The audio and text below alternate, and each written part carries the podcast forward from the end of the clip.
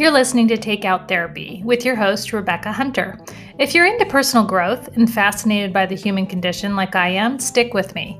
In the next few minutes, I'll break down a common personal growth topic and give you some straightforward ideas for change. I'm a private practice therapist and online mental health educator, so I see a lot of popular topics both in and out of the therapy office that we all struggle with. I'm here to help with that. This podcast is not a substitute for therapy, but rather the musings of a therapist and an opportunity for information and a little bit of help. Okay, let's get to work. Hello, friend. Thank you so much for spending a few minutes with me today as we explore a difficult but necessary topic. Today, I want to talk about the abuse word.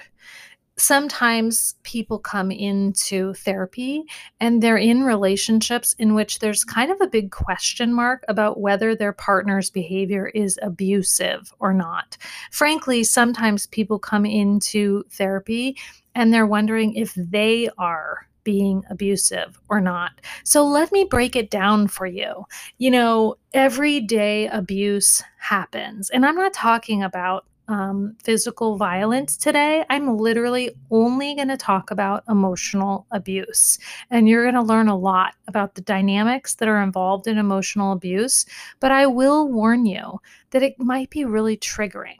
So if you're kind of in a relationship in which you might be recognizing some of these things and you're just not ready to hear what it is I have to say, then I would push pause if I were you. I'm a straightforward chick. I'm just going to break this down for you in the best way that I know how, which is concise. Okay. And so, um, so that might be triggering. And I just want to tell you ahead of time that it's okay not to want to know, and it's okay not to want to look at this right now, but come on back when you're ready, because I'm going to have a frank discussion with you today about the dynamics that are involved in emotional abuse, in everyday abuse. Hey friend, you and I, we both know somebody who's in an abusive relationship. You know, part of the thing about this topic is that it's totally stigmatized. Right? It's like whoever did the domestic violence campaign back in the day sure as hell made us feel like we would never want to be involved in something like that, right? When so many people were already involved in something like that. So there's a lot of shame. That's what mental health stigma is, my friend. That's what I'm doing here. There's a lot of shame when we're talking about abuse. And to be honest, even me as a therapist, I I I've worked with abusive people. I've worked with people who are victims and survivors. Like, I've worked on every side of this issue, and it's still really hard for me to talk about it in a way that isn't kind of scary. Like, I don't want to trigger people and I don't want to say anything wrong. So just know that today I'm just going to do my best and try to give you some information, and you can figure out what you're going to do with the information. I'll give you some suggestions at the end. Of course, I'm here for you. Um, so let's talk about this. What is abuse? Okay. Abuse is when one person has the need to have power and control over the other person. And the way they get power and control is by mistreating the other person. So abuse comes in lots of different packages, right? Sometimes it's very covert and you can't really decipher whether it's abuse or it's not abuse. It's quiet and sneaky. And other times it's overt, which means like we can see it, duh, we can tell, right? There's emotional abuse, there's physical abuse, sexual abuse, financial abuse. We could be here all day talking about all the different kinds of abuse that there are. But today, I really want us to focus on emotional abuse in everyday relationships, okay? So that you can um, you can just have an idea of what that is, and we can have a conversation for reals about what to do about it, okay? So let's talk about five different dynamics that can come up within an emotionally abusive relationship. And I want you to understand that what I'm talking about is not like one-offs. It's not like, oh, well, so-and-so called me a name and they're so abusive. Like, we've gotten a little willy-nilly with this whole like calling people abusive thing when they're not actually being abusive. They're just kind of being an asshole. Um, and then I think we've gone all the way on the other side as well, where we're not calling out abuse when it is abusive and we don't know how to identify it in our own lives. Um, so it's important to kind of know the dynamics just to sort of create a structure or, you know, a platform from which to take action. Okay. So one of the dynamics within emotionally abusive relationships is demeaning. You know what demeaning is, right? It's like being purposefully mean to someone. It's put downs. It's calling people names, right? It's saying like, you're such an idiot, or you're, you know, this terrible name, you're a whatever, bleep. Um, it's humiliating somebody else in front of other people or just privately. It's purposefully hurting them, right? It's, it's like being really mean on a regular basis. Okay. Controlling is another aspect, another dynamic of abuse. And so like, what do I mean by this? Well, when one person tries to take power and control over another person's time, choices in their, whether they can be in a space or not, um, right? Like we see a lot of um, controlling behavior in relationships. And can I just tell you that having worked on both sides of abuse, both with people who are abusive and with survivors and victims, what I will say is like, this is all trauma-based. All of these behaviors are all trauma-based, meaning we don't just behave like this when we're emotionally healthy, my friend.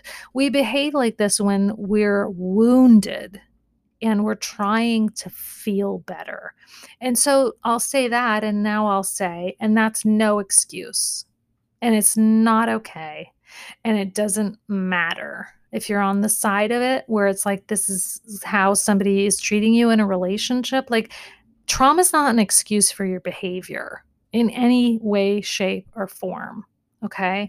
Meaning that we can't just hide behind our trauma and be like, well, yeah, but I have, you know, my, my parents are alcoholics, or my dad was abusive, or we, we can't hide behind things as a way to justify bad behavior.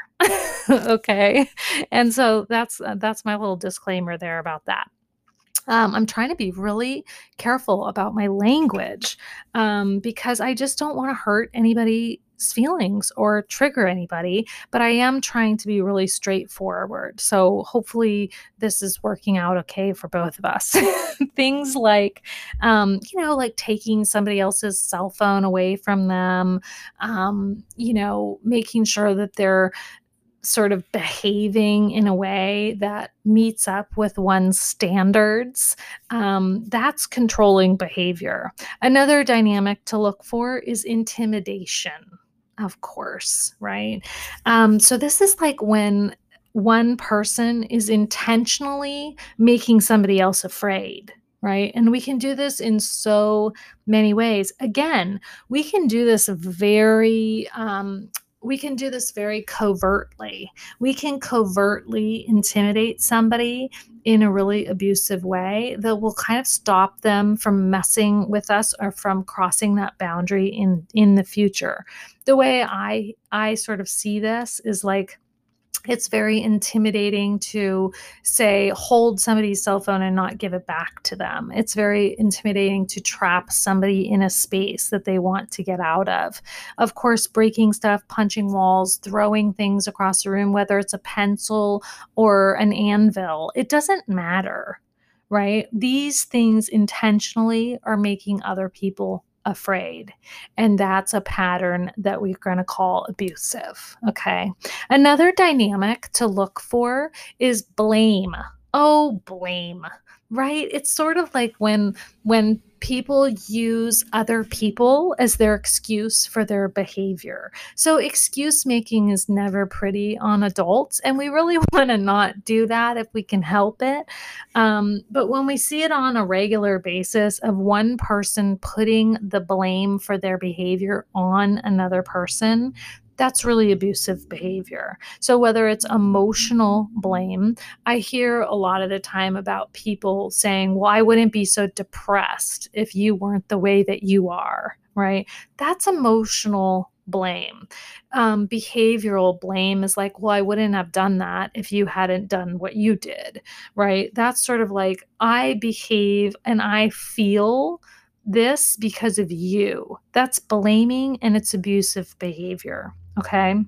And again, we're looking for a combination of things and a pattern. Another dynamic that gets um, involved here with abusive patterns is denial, right? So it kind of goes along with blame, but specifically, I want to talk about denial to the point where it's designed to make someone else feel crazy or stupid, right? It's like, no, I, I never said that, or I don't even know what you're talking about, or you must have imagined that. We talk a lot about gaslighting in mental health, and I'll do a whole podcast on gaslighting. That will be super fun. Um, but yes, gaslighting falls into the category of denial, which again is just like saying things intentionally, like make somebody feel like they don't know what they're talking about, like they're stupid or they're crazy or they're making stuff up or they're being too emotional. See where I'm going there? Not good. Those are abusive dynamics. And then the last one that I'll talk about um, real quickly is just threatening, right? So this can also be covert, which means like very, very subtle, or outwardly threatening, right? So this is kind of like, if you do this, I'm going to do this terrible thing uh, that you'll never recover from, like, like I'm going to take the kids, or I'm going to leave if you don't blah, blah, blah. Um, it's sort of like holding something over somebody's head to get them to behave in a certain way, right? That's never nice. That's not okay. Um, a lot of times when abuse um, gets bad, and yes, P S, it's progressive. I'll talk about that in a minute. But, um, you know, this threatening becomes like, I'm, I'm gonna die if you leave. I can't live without you. I'm going, you know, it's like kind of this can be very covert, or it can be literally like, I'm going to kill myself if you leave. That is abusive dynamic, right? Because basically your we or people are getting power and control over somebody else's behavior, right? You're you no, not you, not you. Well, so here's the deal. Do you see yourself in any of this? Because if you do, I just want to hold space for you and say, like, it's okay, my friend, that you're sitting here and going like, huh, well, maybe I behave this way sometimes and this isn't good. Having that realization is so important. It's the first part of the process. So when I say it's okay, I mean like, good for you for willing to be accountable and to take action. What's not okay is continuing to be in a relationship in which we're being abusive. Okay. So if you don't know what that is or what that means or what that might entail, my suggestion is like, just maybe pause the relationship until you feel like you can come back in in a way that's kind and loving and partnering with somebody, right? Uh, or, you know, if it's a friendship, right? Maybe you just stop being in the relationship for a while until you feel like you can do it in a more emotionally functional way, right? Get to know yourself. Take a break from things that make you feel like you need a lot of power and control, right? For for people that are caught in abusive dynamics, they feel like everything is so out of control. And all they're really trying to do is stabilize their world. how they're doing it's very dysfunctional, but like, okay, we can all understand wanting to stabilize our world. This is a very unstable situation we have going here, don't you think? Right? So it's super understandable, but it doesn't mean that other people have to put up with it or that you get to blame or make excuses or, right, keep it going until um, somebody else gets hurt. Because here's the deal, it is progressive. And what I'll say is if you're in an abusive dynamic, please understand that research shows that it gets worse over time. It gets more dangerous over time, okay? And it's not good for you to be in abusive dynamics. It doesn't matter what side you're on. It feels terrible. This is not life lived being our best selves. So what are my suggestions for you? Well, my first suggestion for you is, again, get out of the relationship until you can be in it more functionally. So whether that means you make changes or the other person makes changes, and frankly, a lot of the time, both people need to do some one-to-one work or take a class or learn about themselves with a book or a podcast or whatever, right? But both people need to work towards understanding what a healthy relationship looks and feels like and what they want to do, right? So yeah, my suggestion is, like, if you are in a relationship in which there are these dynamics, my friend, you can take a break from it, whether it's an emotional break or a physical break, or you can work within the relationship. But here's the deal. If you're in a relationship like this and you're just staying there because you're afraid, get some help, okay? Just reach out. Reach out to a therapist or get some education or call a hotline. Um, yeah, absolutely. Like, get more information. Most importantly, I think whatever side of abuse you're on, okay? And understand that, like, you got here because hard things happened, and this is how you adapted. And you don't have to keep doing this. Just because something's a pattern doesn't mean it's a life sentence. So get empowered. I'll tell you the same thing I tell you every week, my friend. Be in a good relationship with yourself, right? And what does that mean? Well, it means that if you're really hard on yourself or you're having trouble just relying on your own self to help your life be the way you want it to be, it's time to get to work. It's time to heal some of your wounds. It's time to work on yourself and gain some insight. Maybe read a book, listen to a podcast, do, you know, watch the videos, do what you need to do. I'm glad you're here and it's a first step, right? But if you're in that kind of a relationship, then you're going to need to learn to set boundaries. So what I would say is, like, just start there. Start maybe thinking about learning to set some boundaries and go and get some information about that. I've done a podcast on setting boundaries before. So um, one thing I want you to know is that I know that abuse is very stigmatized. And what that means is that we just don't talk about it. We don't tell people we're in abusive dynamics. We're not, like, out there like, well, you know, we got in this huge fight and, you know, my person threw a plate across the room and boy, was that.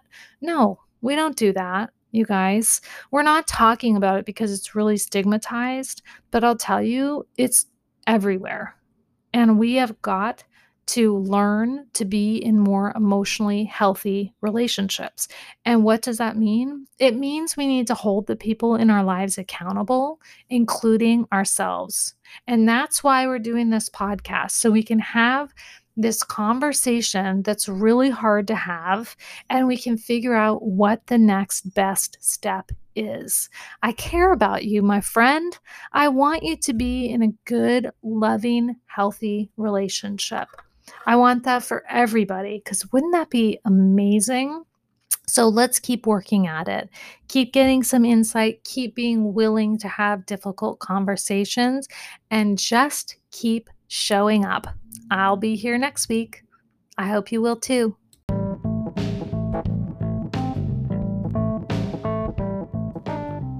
I hope you found today's episode helpful. Here's the deal. I'd like to get rid of some of the stigma around mental health, and this is how I'm doing it. You can join me by leaving a review, sending an episode along to a struggling friend, or even subscribing, my friend. Any of those choices would be exciting because then we would be helping more people. If you want to dig in further with me, I have spots open in my monthly online anxiety group. It's going to fill up fast, so get in touch. Or you can join my free private group for daily tools, journal prompts, and information to help move you from struggling with anxiety to healing it. It's the Anxiety Recovery Club, and I'm not messing around over here. Head to the link in the show notes at rebecca hunter m s w dot com. Way to show up today.